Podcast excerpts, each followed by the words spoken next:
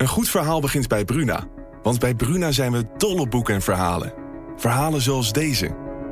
De mist kwam uit de baai opzetten en besloop langzaam het Victoriaanse huis op Blake Street.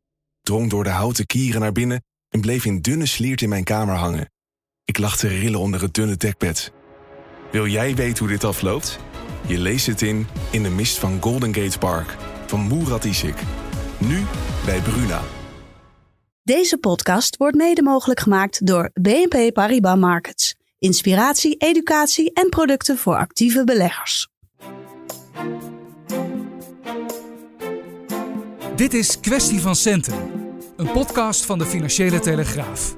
Met Martin Visser en Herman Stam. Hartelijk uh, welkom allemaal. Ik uh, wilde eigenlijk bijna beginnen met een cliché zo van het was me het weekje wel. Maar uh, dat komt eigenlijk omdat wij nog midden in het nieuws zitten. Je bent zelf druk bezig met het afronden van het interview met Hans de Boer, de voorman van de werkgevers. Ja. Die echt ermee gaat stoppen. En die we, al, we hadden namelijk voordat de uitzending begon al eventjes over, omdat we hem allebei goed kennen. En hem ook wel gaan missen in die polder, toch? Want hij zeker, een, een, kleur, iemand. een, een kleurrijke persoonlijkheid. ja, zeker. Dus ik heb ook... Ja, ik heb hem geïnterviewd deze week. Zat in de zaterdagkrant. uitgebreid afscheidsinterview. En um, ja, om heel eerlijk te zijn, het is altijd een plezier om hem te interviewen. Uh, door altijd uh, in van een geintje, goede one-liners. Um, het is een gebruik in de schrijvende pers om een interview nog even te laten lezen. Dat het gecontroleerd kan worden op feitelijke onjuistheden. Nou, meestal wordt er dan ook een poging gedaan uh, in de politiek of in de polder om onwelgevallige passages nog te kunnen schrappen. Mm. Nou, dat wordt soms een heel steekspel. Ja. Maar dit is, dit is, dit is iemand die, die, die flapte van alles nog wat uit, maar ook gewoon staat voor zijn woorden. En mm. uh, dat bleek dus, bleek dus nu ook. Hij heeft overigens niet heel rare dingen gezegd hoor, maar... Uh, ja, nee, het is um, een, een opvallende, op, opvallende persoonlijkheid geweest in de polder de afgelopen jaren. We hebben hem hier ook wel eens in de podcast gehad. Uh, bij deze ook. Ik weet dat hij het luistert, dus misschien kunnen we hem nog even vragen. Als hij echt afscheid heeft genomen, dat hij nog meer uit de school kan klappen. Ja. Dat willen wij als journalisten natuurlijk. Hè, dat je dan echt de fijne details uh, hoort. Maar hoe, uh, de, de, voordat we zo meteen gaan beginnen over Klaas Knot en de euro, waar ook veel om te doen was deze week. Hoe zou je hem typeren, de, de, de periode Hans de Boer?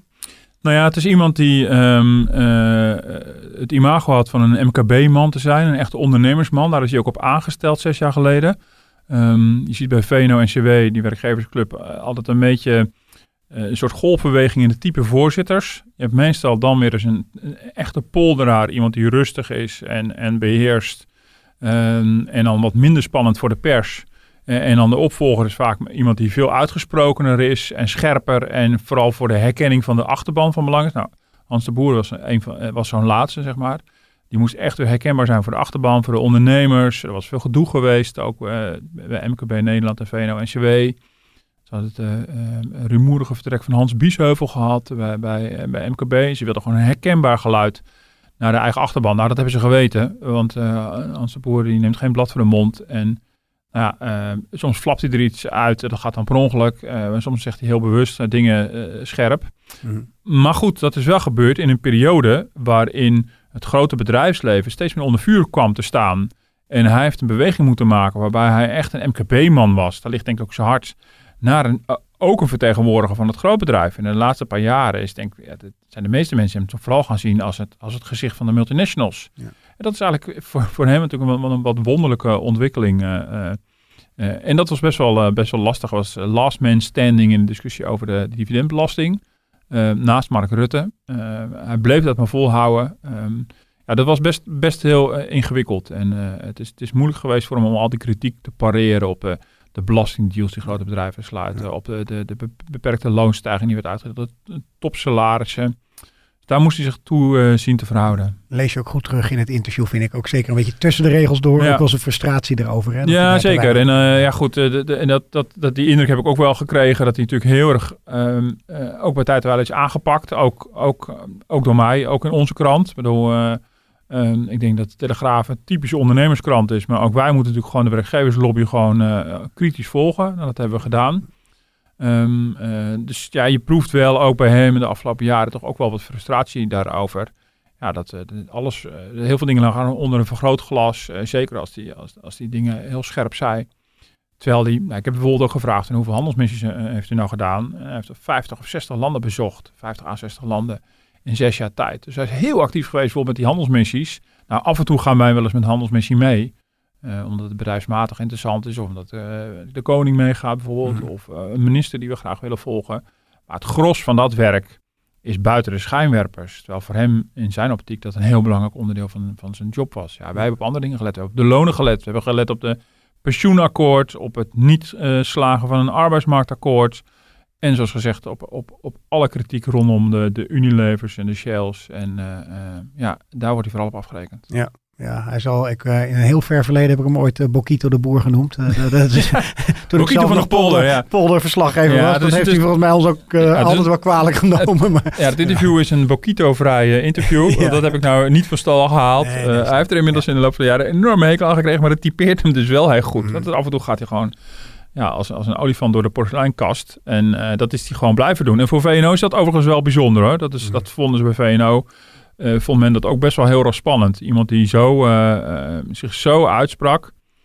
En zeker die grote bedrijven, die hebben liever een voorzitter die een beetje een staatsmanachtig is. Mhm. Mm -hmm. um, nou, dat kan van Hans de Boer veel zeggen, maar dat is hij niet. Um, en um, hij neemt, nou, hij was gezegd, geen, geen blad voor de mond. En ook in de omgang, ik heb ook wel um, ja, van, van, van meerdere mensen in de politiek wel gehoord, dat vonden ze ook wel ingewikkeld. Die dachten van, nou oké, okay, die scherpe uh, uitspraken die zijn voor de bühne. Maar als ik uh, als minister bijvoorbeeld hem dan één op één spreek, nou dan hoor ik wat zijn echte plannen zijn. En dan kwamen ze erachter van ja, maar wat hij in de krant zegt, dat zegt hij binnenskamers ook. Er zit geen mm. verschil tussen. Het is niet zo dat het ene bedoeld is voor de media en voor zijn achterban en dat hij dan genuanceerder is uh, achter de schermen. Dus dat vonden sommige ministers heel moeilijk om mee om te gaan. Andere kant is alweer, um, de afgelopen maanden in crisistijd heeft hij zich helemaal suf gepolderd. En daar hebben we het ook over gehad. Hij begon zijn voorzitterschap met heel veel kritiek op de polder. En noemde de SER, de Sociaal-Economische Raad, ja, één grote schuifoperaties van comma's. Er werd alleen maar comma's verschoven. Mm. Totaal oninteressant. En ik zei, ja, u bent toch geëindigd als een ultieme polderaar. En hij zei ook, ja, daar is mijn denken wel, wel veranderd. Gedwongen door uh, de corona. Ja, gedwongen. En uh, ook onderkend van, uh, van dat heeft toch zijn nut. Het is toch bijzonder dat, ja. dat, dat, dat we dat kunnen doen. En hij schetst ook hoe, hoe hij net terugkwam van een handelsmissie uit Indonesië op, op een zaterdagochtend. En op zaterdagmiddag al met de voorzitter van FNV zat te bellen. Met alle relevante ministers in het kabinet. En, uh, en meteen de maandag daarna zaten ze bij elkaar om het eerste crisispakket aan elkaar te timmeren. Ja, dat is ook Nederland. Ja. En uh, zijn opvolger, kunnen we wel zeggen, die gaat wat diplomatiekere rol vervullen, li lijkt het zo. Vermoed ik, ja. De, ja de, in, in de profielschets stond een verbinder. Mm -hmm. Dus dat zegt ook wel iets over hoe ze tegen, de, tegen haar voorganger aankijken. En Ingrid Thijssen, ik ken haar persoonlijk nog niet, niet echt, dus dat moet dan nog een beetje blijken. Um, uh, bekend onder andere van, van Alliander. Uh, heeft echt weer een andere achtergrond. Overigens niet een typische ondernemers iemand. Mm. Dat was Hans de Boer, dus in die zin dus wel. Um, ja, ik denk dat de inzet is dat dat weer iemand is die wat behoedzamer is uh, en op een andere manier te werk gaat. Zoals voor Hans de Boer Bernard Wientjes dat bijvoorbeeld ja. deed. Ja, helder. Uh, we gaan het over een andere persoon hebben, Klaas Knot, want die heeft ons ook uh, flink bezig gehouden deze week. Ja. Hè? De HJ schoollezing. Uh, je vertelde net al, een oud hoofdredacteur van Elsevier die jou ooit heeft aangenomen ja, volgens mij. Ja, mijn eerste baan heb ik aan Hendrik Jan Schoot te danken inderdaad. Ja, Hij is inmiddels helaas overleden, maar ze hebben dus die lezing waar ze prominente gasten uitnodigen. En dit keer was Klaas Knot aan de beurt. Ja. En die had daar wel even goed over nagedacht voordat hij... ja, die heeft wel een, die heeft een duidelijk statement willen maken en dat is ook breed opgepakt. Ja. Zullen we even een stukje luisteren om mee te beginnen? Nederland geniet dankzij de euro dus een sterkere concurrentiepositie dan wanneer we nog een eigen munt zouden hebben. Ten opzichte van Zuid-Europa, maar ook ten opzichte van de rest van de wereld. Dankzij de minder sterke wisselkoers van die ene euro. En dat geeft een impuls aan onze export. Je zou dus kunnen zeggen dat niet alleen de Nederlandse economie, maar ook de Nederlandse schatkist door de euro altijd dat beetje extra wind in de rug heeft. Voor een land als Italië, waar de productiviteit minder hard groeit, geldt grosso modo het omgekeerde. Ja, uh, hij dicteert het bijna. Het gaat vrij ja, we traag. Gaan, we gaan wel even, het is even een schakel in mijn hoofd van Ja, het ja. ene type karakter naar het Ja, ja, ja. andere type. Hans Boer kan trouwens ook heel bedachtzaam praten. Mhm. Maar er komen er teksten uit, zeg. Eh, hier is echt heel erg over nagedacht. Dit is eh, eh, de studeerkamer eh, aan het woord. Met overigens vrij politieke conclusies die eh, ingetrokken worden Ja. door Klaas Knot. En die echt ook wel eh, behoorlijk wat reuring hebben veroorzaakt. Zeker. Want als je dat eens even rustig naleest, dan is het even niet zomaar wat, eh, laten we even de, voor, een president van de Nederlandse bank die dit ja. vertelt. Ja, mijn column deze week over hem was denk ik by far de best gelezen column. In ieder geval online. Van de krant weet ik natuurlijk niet. Want het, uh, mm. we bellen niet de lezersnaam te horen of ze de column hebben gelezen. Maar, uh, maar online uh, heel veel gelezen. Ja, de, de, de, euro, wel of niet in de euro. Heeft de euro nou voordelen gehad van Nederland? Moeten we blijvend opdraaien voor Italië? Dat blijft gewoon een heel gevoelig issue. Ja, eerst even dat eerst. Want we gaan dit even helemaal doornemen. En ook waar dat nou vandaan komt. Dat eerste gedeelte. Ik weet nog, we zijn allebei correspondent geweest in Brussel. Dat vertellen we er vaker bij. Maar dat is misschien handig voor de achtergrond ook. Uh, eens in de zoveel tijd, als er dan heel veel kritiek kwam op de EU, dan werd je door een eurocommissaris of wie dan ook uitgenodigd. Dan gingen ze weer dat verhaal vertellen van ja, maar wacht even, jullie hebben als Nederland enorm veel profijt ervan. Ja. Dat uh, zien jullie niet goed in. Nou ja. zit dit gedeelte ook in de speech van uh, Klaas Knot. Ja. Ehm, doen we daar inderdaad te makkelijk over? Hebben, hebben we er gewoon veel meer profijt van en dragen we dat te weinig uit? Nou, dat zou zeker wel kunnen. Ik vond overigens wel opvallend hier. Um, hij heeft het in zijn speech over de voordelen van de interne markt en over de voordelen van de euro.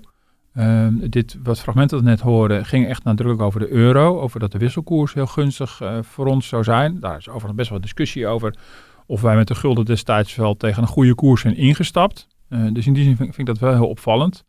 Uh, de euro is natuurlijk wel degelijk ook een hele sterke munt, net als de gulden en de markt dat waren. De gulden was helemaal één op één gekoppeld uh, aan, de markt. wat ik opvallend vind, is inderdaad in, in zijn speech de voordelen van de interne markt, die voor mij evident zijn. Uh, zeker voor een land als Nederland, dat heel erg het van de handel moet hebben.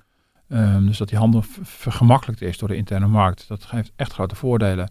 De, die voordelen zijn heel duidelijk becijferd ooit door het Centraal Planbureau. Dat haalt Klaas Knot in, in die lezing ook aan. En er worden ook bedragen bij genoemd. Nou, destijds was, was het grofweg een maandsalaris wat elke Nederlander ongeveer een profijt zou hebben gehad van de interne markt.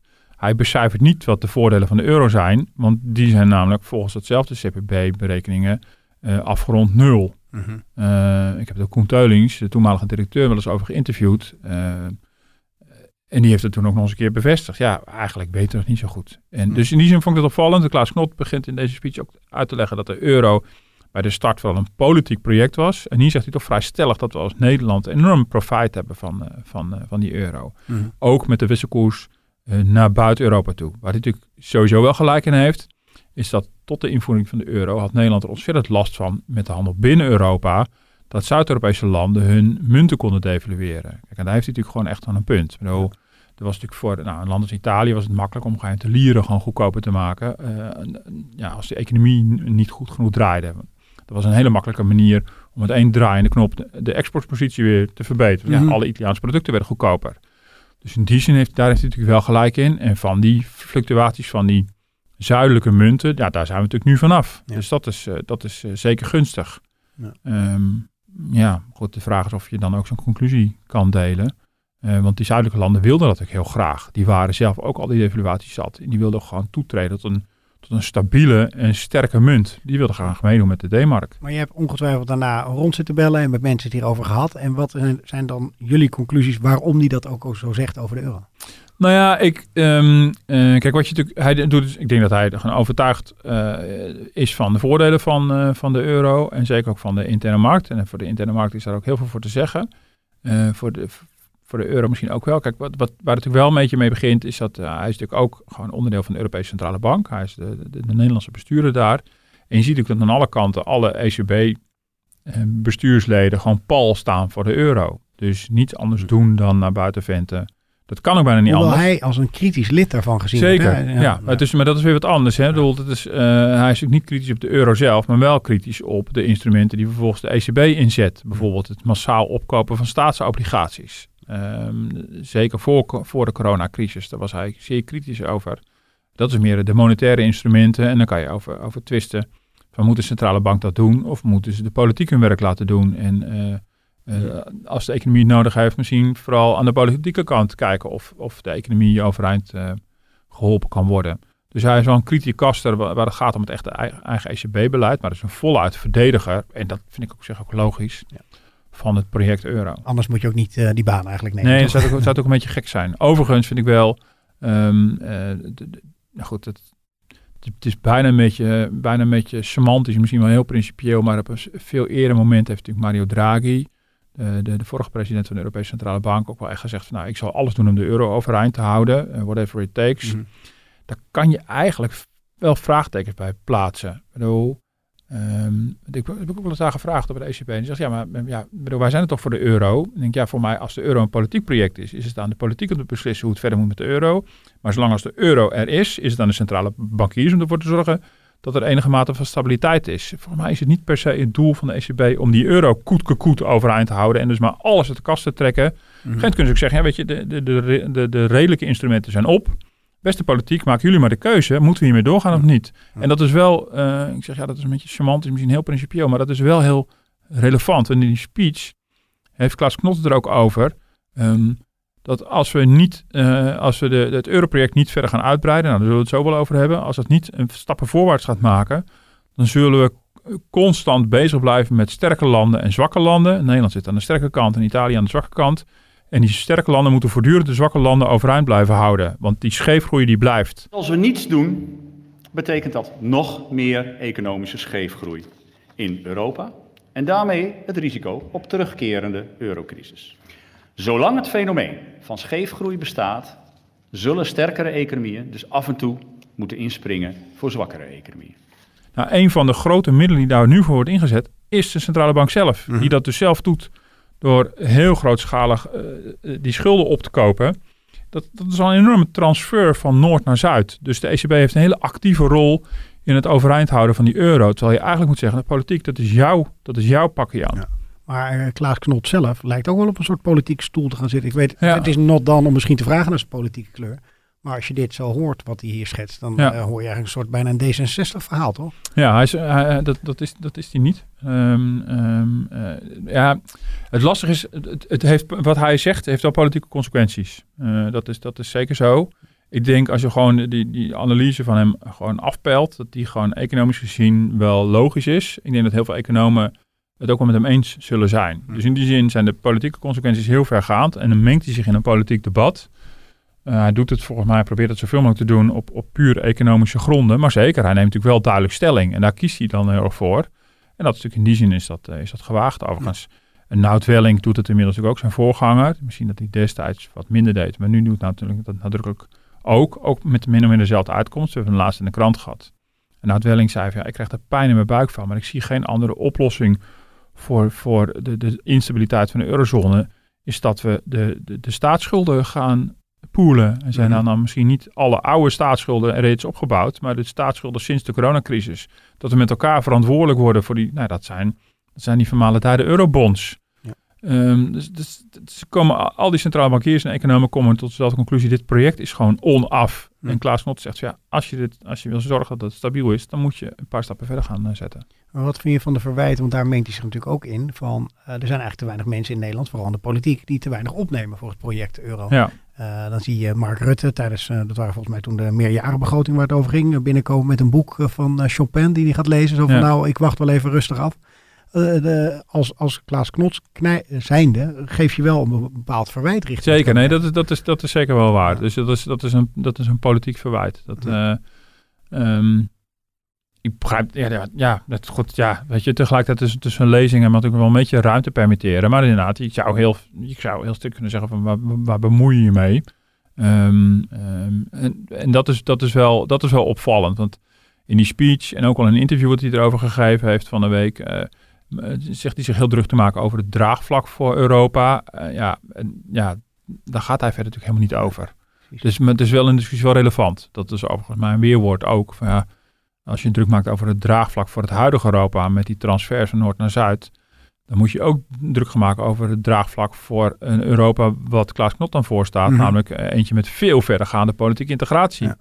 Waarbij we aan Brussel overlaten hoe het verder moet uh, met, met ons economisch beleid. Ja. Bijvoorbeeld pensioenen en hypotheekrente aftrekken. Maar ik denk ook namelijk dat het verwarrend is voor mensen. Hij valt onder, het, onder dit kabinet. Ja. Weet je? In principe zijn zij zijn baas, toch? Als het... Ja, maar hij valt niet onder een ministeriële verantwoordelijkheid. Nee, eigenlijk. Zo werkt dat, dat niet. Maar goed, dus, voor mensen voelt het wel zo van, wel, welk beleid draagt hij nou uit? En waarom botst dat eventueel met het kabinet, toch? Ja, ja. Nee, zeker. Nou goed, op zich mag je natuurlijk ook wel een luisterende pels zijn. Dat mag denk ik wel. Um, en ja, het, het, mag allemaal wel. Ja, hij moet natuurlijk wel. Hij kan natuurlijk niet elke week gaan zitten doen. Mm. Dat maakt in zijn positie ook wel kwetsbaar. Ik denk overigens dat heel veel politici ook wel heel goed begrijpen dat hij dit zegt. Bedoel, het, is natuurlijk, het is natuurlijk ook zo dat, dat, dat, dat, uh, dat Nederlandse politici Brussel natuurlijk ook vaak een beetje misbruikt om, om dingen op af te schuiven. Dat is ook, dat is ook gewoon waar. Bedoel, Niet alleen Nederlandse politiek, dat doet nee, dat, land. Dat, dat, dat doen alle landen. Dus ze schakelen natuurlijk op die twee borden natuurlijk. En, uh, en je ziet de Rutte natuurlijk daar uh, enorme nummers maken in eigen land. En dan in dit geval met die, met die met herstelfondsen in de miljardenbegroting ook enorme nummers in Brussel. Maar het komt ook heel vaak voor dat, dat de, de, de houding in Brussel natuurlijk vooral heel erg compromisgericht is. Uiteindelijk is, heeft Rutte natuurlijk ook gewoon een compromis gesloten. Want zo is het hoe het werkt. En dan mag je natuurlijk best in eigen land ook wel duidelijker maken. Um, dus het is wel, het is wel, in die zin ben ik het ook wel, dat wel met Knot eens. Even los van of hij dat nou moet zeggen of niet. Um, dat het ook wel, het, het, is wel gevaarlijk als je op die manier de EU steeds in een kwaad daglicht uh, stelt. Ja. Dan moet je zeggen, van, ja, weet je, we doen er aan mee met overtuiging om die en die en die reden. En je hoeft niet hele marketing te bedrijven voor, voor de Europese Unie. Want als het goed is, zou dat project ook zichzelf moeten verkopen. Mm En dat doet het in ieder geval niet. Dat kunnen we constateren. Ja. De voordelen zijn er niet zo overtuigend dat we met z'n allen dat ook in de gaten hebben. Ja. Ik wilde nog even naar een, uh, een tweede fragment eigenlijk van Klaas Knop ja. uh, gaan. We kunnen er ook voor kiezen om het niet te doen.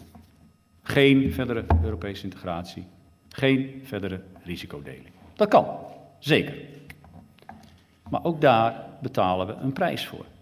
En die prijs die bestaat uit groeiende economische ongelijkheid tussen de eurolanden, meer schuldencrisis, meer noodsteun en ik ben ervan overtuigd een lagere welvaart. En dan zal ook de euro op enige termijn niet houdbaar blijken. Dit is ook nogal een uitspraak, en daarom wil ik het ja. wel even laten horen. Want de euro zal op termijn dan niet meer houdbaar zijn. Ja. Uh, nou, uh, kom even met je eerste reactie daarop door. Ja, daar heeft natuurlijk volkomen gelijk in. Ja, ja kan het niet anders zien. Ja. Ja, maar dit is ook geen verrassing. Oh, het is verrassend zien dat hij dat zegt. Um, maar ja, de, de, euro is begonnen als een politiek project, als een uitruil tussen Duitsland en Frankrijk uh, destijds. Um, uh, het, maar het is tegelijkertijd een, een, een monetair economisch experiment dat zijn weergaan niet kent. Mm -hmm. um, de, destijds was het Nederlands voorzitterschap nog een groot voorstander van om, om ook, ook, het economische beleid in landen veel meer te gaan centraliseren. Dus al macht over te dragen. Dat heeft het helemaal niet gehaald. Nou, inmiddels moet Nederland er niet aan denken. En daar zijn overigens heel, heel politiek weer goede redenen voor. Maar de economische analyse is in die zin vrij simpel. Uh, de euro uh, is een economische en monetaire unie, de EMU, de EMU. Um, de, de M van die Unie is ingevuld, het monetaire beleid. We hebben één centrale bank en één rente, uh, één renteinstrument voor het hele eurozone. Mhm. Hoe verschillend die economieën ook zijn. Maar de E is helemaal niks mee gedaan. Nou, elk land mag zijn eigen economisch beleid bepalen. Um, wat wel is gedaan, er zijn natuurlijk begrotingsregels gemaakt. Die, die, die bekende min 3% uh, van, van de begrotingssaldo. als een soort uh, moment dat je moet gaan ingrijpen. En het streven om je staatsschuld naar 60% te brengen.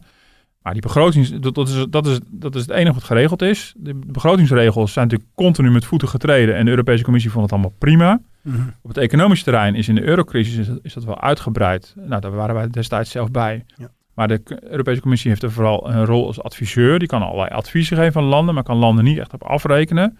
Um, ja, dus, dus, dus ja, het is een project wat gewoon op één been hinkt. Ja. En dat gaat natuurlijk maar niet. in dit huidige klimaat, hoe Nederland uh, hierin staat in deze wedstrijd uh, zeggen we eigenlijk gewoon, ja, maar tot, tot dit vinden we ver genoeg. Ja. ja dus, ja, ja. Nou, en dan is het aan een econoom, in dit geval, want het is een economisch iets, om te zeggen dat kan. Nou, en het overgrote merendeel van de economen zegt, dit kan gewoon helemaal niet. Dit gaat vroeg, dat, we zien ook dat het niet kan. We strompelen, dat is zijn voor, voorspelling, wij, we, gaan, we strompelen van eurocrisis naar eurocrisis. En uh, uh, omdat je sterke en zwakke landen hebt, waarbij één, waarbij één monetair beleid hoort, één rentebeleid, een soort one size fits all. Maar het is helemaal geen mm. one size, dus het fitst helemaal niemand. Dat ga je dan krijgen. Uh, de, de, sterke landen blijven sterk en worden in zijn optiek steeds alleen maar sterker. De zwakke landen blijven zwak en worden steeds zwakker. Nou, je ziet dat Griekenland het afgegleden is. Natuurlijk gaat het ook bij tijd weer een beetje beter. Mm. De vraag is of het voldoende beter wordt, dat het echt weer aanhaakt bij Nederland en Duitsland. Mm. je ziet natuurlijk Italië, dan krijg je zo'n klap van zo'n coronacrisis. Dan kunnen die landen op zichzelf niks aan doen. En dan komt het verwijt van Bob Koek weer terug volkomen terecht een beetje uh, onkies verwoord destijds. Maar die landen hebben geen buffer, dus die mm. kunnen zo'n klap helemaal niet hebben. Dus die glijden natuurlijk weer verder af economisch. En de enige oplossing is dat de centrale bank blijft er maar Italiaanse staatsobligaties kopen. er moet een herstelfonds komen. Nou, daar mogen we ook een paar miljard uit trekken, maar dat is natuurlijk bedoeld voor Italië. En daar hebben we onszelf nog een beetje mee in de voet geschoten ook. Want daar zitten er allerlei voorwaarden aan, waardoor onze hypotheekrente opeens... Uh, ja, ja, ook in discussie, uh, in discussie kwam. Um, uh, dus, dus ja, dat, dat is zijn voorspelling. En dat is ook vrij klip en klaar. We gaan gewoon, en als het in deze crisis niet wordt opgelost, dan krijgen we weer een volgende eurocrisis. En het zal een, hij zegt, dit zal een permanente transfer betekenen tussen Noord en Zuid. Omdat, omdat je het zuiden erbij moet trekken om erbij te kunnen houden. En dat zal niet veranderen. De enige, enige oplossing is, zegt hij, is dat je zorgt dat, dat alle landen min of meer even sterk worden. De, de gedachte was, de naïeve gedachte was bij het samenvoegen van al die eurolanden, dat er een convergentie zou optreden. Dat was altijd het toverwoord. Dan zouden als vanzelf de economieën meer op elkaar gaan lijken en ongeveer even sterk worden. Nou, wat, wat blijkt in de praktijk? Er treedt divergentie op. Dat is ook uit een eerdere ECB-studie al, al gebleken de, de economieën groeien uit elkaar in plaats van wij, dat wij ze profiteren er eigenlijk nog meer van. Wij profiteren, wij profiteren er veel meer van. En Italië zit, zit, eh, zit, steeds dieper en dieper in de put. Alleen er is natuurlijk volgens mij totaal geen politiek draagvlak om deze stap te gaan zetten die Klaas mhm. Knot voorstaat. Ja. Want dan betekent dat dat Brussel niet alleen bepaalt hoe Italië zijn economie moet hervormen. En hoe Italië zijn staatsschuld omlaag moet krijgen. Ja, daar zouden we als Hollanders wel voor voelen. Maar dan gaat Brussel ook iets te zeggen krijgen over ons. En als we het niet aan de Europese Commissie overlaten, dan is het wel aan de regeringsleiders of iets dergelijks. Dan kan ook dat je de lidstaten tot een soort schaduwregering maakt van Europa.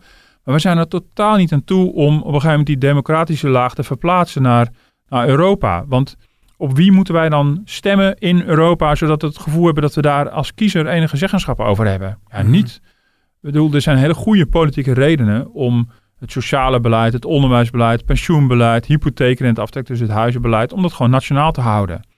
Uh, het is al moeilijk genoeg om de band tussen de Tweede Kamer, een kabinet en de Nederlandse bevolking goed genoeg te houden voor een goede opkomst. Dat mensen zich blijven herkennen in politieke beslissingen.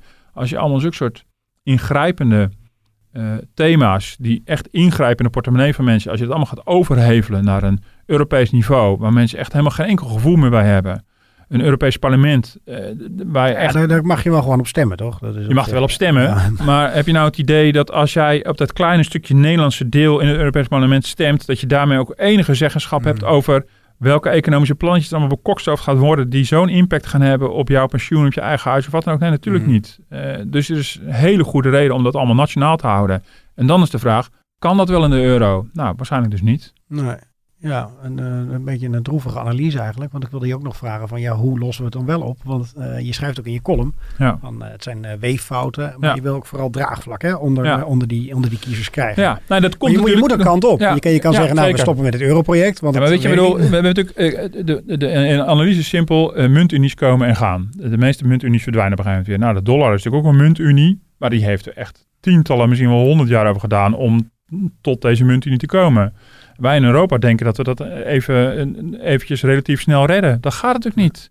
Maar dit is, dit is een project dat, dat holt voor het draagvlak uit. En wat ga je dan krijgen? Dan, uh, dan, dan, dan, het cynisme van, van heel veel Europese politici, zeker met je de Guy Verhofstadt en zo, de mensen die hier heilig in geloven en al dat federale gedoe. Die denken van nou, we kunnen elke crisis gebruiken om die doorbraken te forceren. Tegen de zin van de kiezers in. Ja, dat wordt ook ongelukken. Dat wordt één groot drama. En dat is precies de reden dat heel veel mensen zo heftig reageren op deze uitspraken van Klaas Knot. Dat ze zeggen van ja, dit vinden wij geen economische analyse.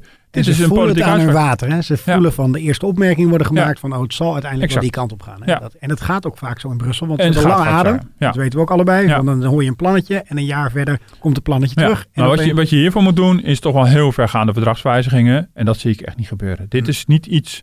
Kijk, uh, ik kreeg ook wel reacties. Iemand zei van ja, bij, bij, het, bij het, nu dat noodfonds daar worden toch ook economische eisen gesteld. Ja, dat is allemaal wel waar. Maar het is niet zo dat er nu plannen zijn om grootschalig allerlei bevoegdheden echt over te dragen. Dan, dan moeten we echt weer helemaal een nieuwe grondwet gaan doen. Zoals we dat eerder hebben gedaan, zo'n grondwettelijk verdrag. verdrag van Lissabon. Nou, zelfs dat is gewoon bijna in Europa niet meer mogelijk met alle referenda die dan gaan plaatsvinden. Dus die kans, we kunnen met Europa ook niet heel veel meer vooruit, omdat we, we lopen al ver tegen de randen van het draagvlak aan. En dan blijven we een beetje stuk in de middel. Uh, en het is zeer de vraag of dat, of dat haalbaar is. De enige optie die er eventueel zou kunnen zijn, uh, ik wil het niet te technisch maken, maar is toch kijken of je uh, eurolanden weer vol in de gure wind van de marktdiscipline kan zetten. Misschien dat dat zou de enige uitweg zijn. Dus minder als ECB gaan uitlenen, maar ze... Precies. Ja. Maar dat betekent ook dat je, uh, wat je moet herstellen is die, uh, de, die no bail-out clausule. Dus, het, uh, dus de clausule die er ooit was, dat we elkaar niet zouden redden. Dat we elkaar niet zouden helpen. Dus geen transfers. Dat betekent dat een land ook failliet kan gaan als hij slecht beleid voert. Dat, maar dat is, dat is helemaal contrair aan de beweging die, die Brussel heeft gemaakt. Die zit alles af te zwakken. Die zegt van nee, niet te strenge regels. en dan, dan krijg je dit. Dus het enige wat je zou kunnen bedenken is, nou, laat dat over aan de markt. Ik twijfel of dat werkt, maar gewoon qua gedachtegang is het enige wat ik, wat ik zou kunnen bedenken. Dan moet je dus ook die begrotingsregels in ere herstellen. Uh, veel strenger maken, veel strikter maken. Uh, hele duidelijke regels over staatsschulden. En dan ook gewoon zeggen, we, gaan, we verschaffen alle noodfondsen af. Nou, dat, we zijn alleen maar noodfonds aan het bouwen, dus de mm kans is nul. Maar voor mij, op de tekentafel is het iets wat, wat, wat als model zou kunnen werken. Dan behoud je de euro, dan ga je niet politiek integreren. En dan zeg je vervolgens, het is aan beleggers, het is aan de markt om een land af te rekenen, af te straffen als het misgaat. Maar dat uiteindelijk, dat zal Zuid-Europa ook nooit accepteren. Want die, ja, die vinden het natuurlijk wel makkelijk. Ja, toch? Ik bedoel, weet je, als je, als je Rutte een paar keer met die biografie van Champagne op zijn oor hebt geslagen, krijg je aan het eind gewoon die miljarden uitgekeerd vanuit Den Haag richting Rome. Ja. Maar goed, ja, dat is dan de euro waar we nu in verzeld zijn geraakt. dat is een vrij zwartgallig beeld van Knot. Reken maar op dat bij elke crisis het opnieuw gaat gebeuren. Maar jij zegt eigenlijk, om een beetje wat positiever draai eraan te geven, van niet zo in paniek raken als die euro, uh, als die munt in de uh, Unie uh, onder druk komt te staan of verdwijnt, dan komt er misschien wel iets anders voor terug. Nou, dat heb ik nog niet gezegd, maar dat is natuurlijk wel het probleem. Nee, omdat je ook zo schetst van, joh, dit hoort nou eenmaal bij een munt nee, dat is waar. Alleen wat ik, dit is wel een hele, dit is een hele ambitieuze, met grote politieke ambities uh, destijds geweest. Het is een hele grote muntunie met heel veel landen aan elkaar verknoopt. Mm. Het is ook niet zo makkelijk om dit weer uit elkaar te peuteren, zeg maar. Bedoel, uh, er zijn ook wel muntunies geweest, ik van in Scandinavië, het aan elkaar klinken van, van munten en dergelijke. Um, maar dit is wel echt een heel groot ambitieus project. Waarbij de vraag is, kan je dat uit elkaar halen zonder dat je de hele EU uit elkaar laat vallen? Mm. Dus in die zin is dit wel ingewikkelder. Alleen, ik schets alleen, het is niet zo gek dat de muntunie moment niet blijkt te kunnen functioneren. Dat is in het verleden ook gebleken. Alleen hier zit zoveel, uh, uh, hier is zoveel aan opgehangen. Mm. Ja, en je ziet de bereidheid, nou bijvoorbeeld van Angela Merkel, om in, om in de eurocrisis het allemaal overeind te houden, die is ontzettend ver gegaan. Want volgens gewoon, nou, volgens economische logica had de euro eigenlijk de vorige crisis niet overleefd. Maar door pure politieke wilskracht is het toch gebeurd. En als die wilskracht elke keer wordt opgebracht en de Nederlanders pikken het dat, dat we gewoon Zuid-Europa blijven stutten, ja, dan kan je dat nog oeverloos lang volhouden. Maar ik denk met Klaas Knot loopt op een gegeven moment tegen de grenzen aan. Dat zullen mensen op een gegeven moment niet pikken. Maar zijn oplossing zullen mensen ook niet accepteren. Dus, uh, we staan bijna voor uh, de troonrede ook. Denk je dat er iets in uh, terugkomt ook? Wat de koning gaat voorlezen over de, over euro, de euro, en de, de, de, EU? En... Mm, nou, niet dit in ieder geval. Nee, nee, nee. ja, nee, ja, nee, nee, nee, ik weet het niet eigenlijk. Misschien mooie woorden over hoe we solidair zijn ja. met elkaar en dat verhaal, allicht. Maar deze, deze analyse, die eigenlijk geen verrassing mag zijn voor Politiek Den Haag, ja, hier wordt altijd met een grote boog omheen gelopen. Dus uh, dit, zoiets als dit um, zullen we in de troonrede uh, niet horen. Misschien dat Willem-Alexander iets, iets enthousiaster voorleest dan Klaas Knot. uh, maar inhoudelijk zal het denk ik wat minder spannend zijn dan we het net gehoord, gehoord hebben van Knot. Had je iets gehoord ook hoe bij het ministerie van Financiën hierop gereageerd is? Intern? Nee, dat weet ik eigenlijk niet. Nee, nee. Dus in die zin is er ook niet heel veel politieke ophef geweest. Ik denk dat, dat heel, veel, heel veel mensen daar liever de vingers niet aan branden. Um, ik kreeg nog wel wat, vanuit oud-contacten kreeg ik nog wel wat uh, terug. Um, ook, ook, uit het, uh, van, van, van, uh, van Nederlanders. En ja, ook onder de Nederlandse ambtenaren zijn natuurlijk ook wel mensen die heel kritisch zijn. Mm. Die zijn natuurlijk zeker. Maar goed, het zijn de politieke bazen die de richting aangeven. En die hebben politiek gezien geen enkel belang om, om deze analyse van Knottuk te onderschrijven. Mm. Um, want ja, waar begin je dan aan? Dus dat, laat een minister graag altijd over aan zijn opvolger. Ja. En zijn opvolger ook en, en dan weer, zeg maar. ja. Precies. Ja. Nou ja, waar, waar, uh, voor hoe lang loopt de termijn knot eigenlijk nog? Zit ik, uh... ja, die is net verlengd, dus ja. die, die loopt nog wel een aantal jaar. Ja. Dus, dus die zitten nog wel even. Met meerdere ministers nog? Of met, met meerdere ministers. Dus dan in zijn wekelijkse lunch, ik weet niet of dat in coronatijd ook doet, dan kan het nog eens uitleggen. Maar ik denk dat Bob Hoekstra hier niet verbaasd over kan zijn. Misschien dat het allemaal zo, zo duidelijk gezegd is, dat misschien wel. Maar uh, ja, dit is echt een groot vraagstuk voor, voor de Nederlandse politiek, waar ik eerlijk gezegd uh, ook bij de verkiezingen geen enkel antwoord op verwacht. Hm.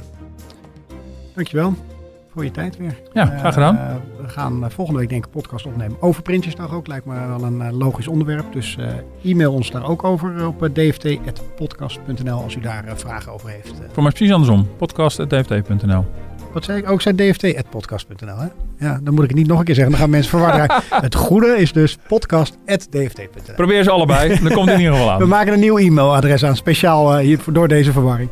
En uh, u kunt ons terugluisteren op Spotify en op uh, iTunes. Tot volgende week. Tot volgende week.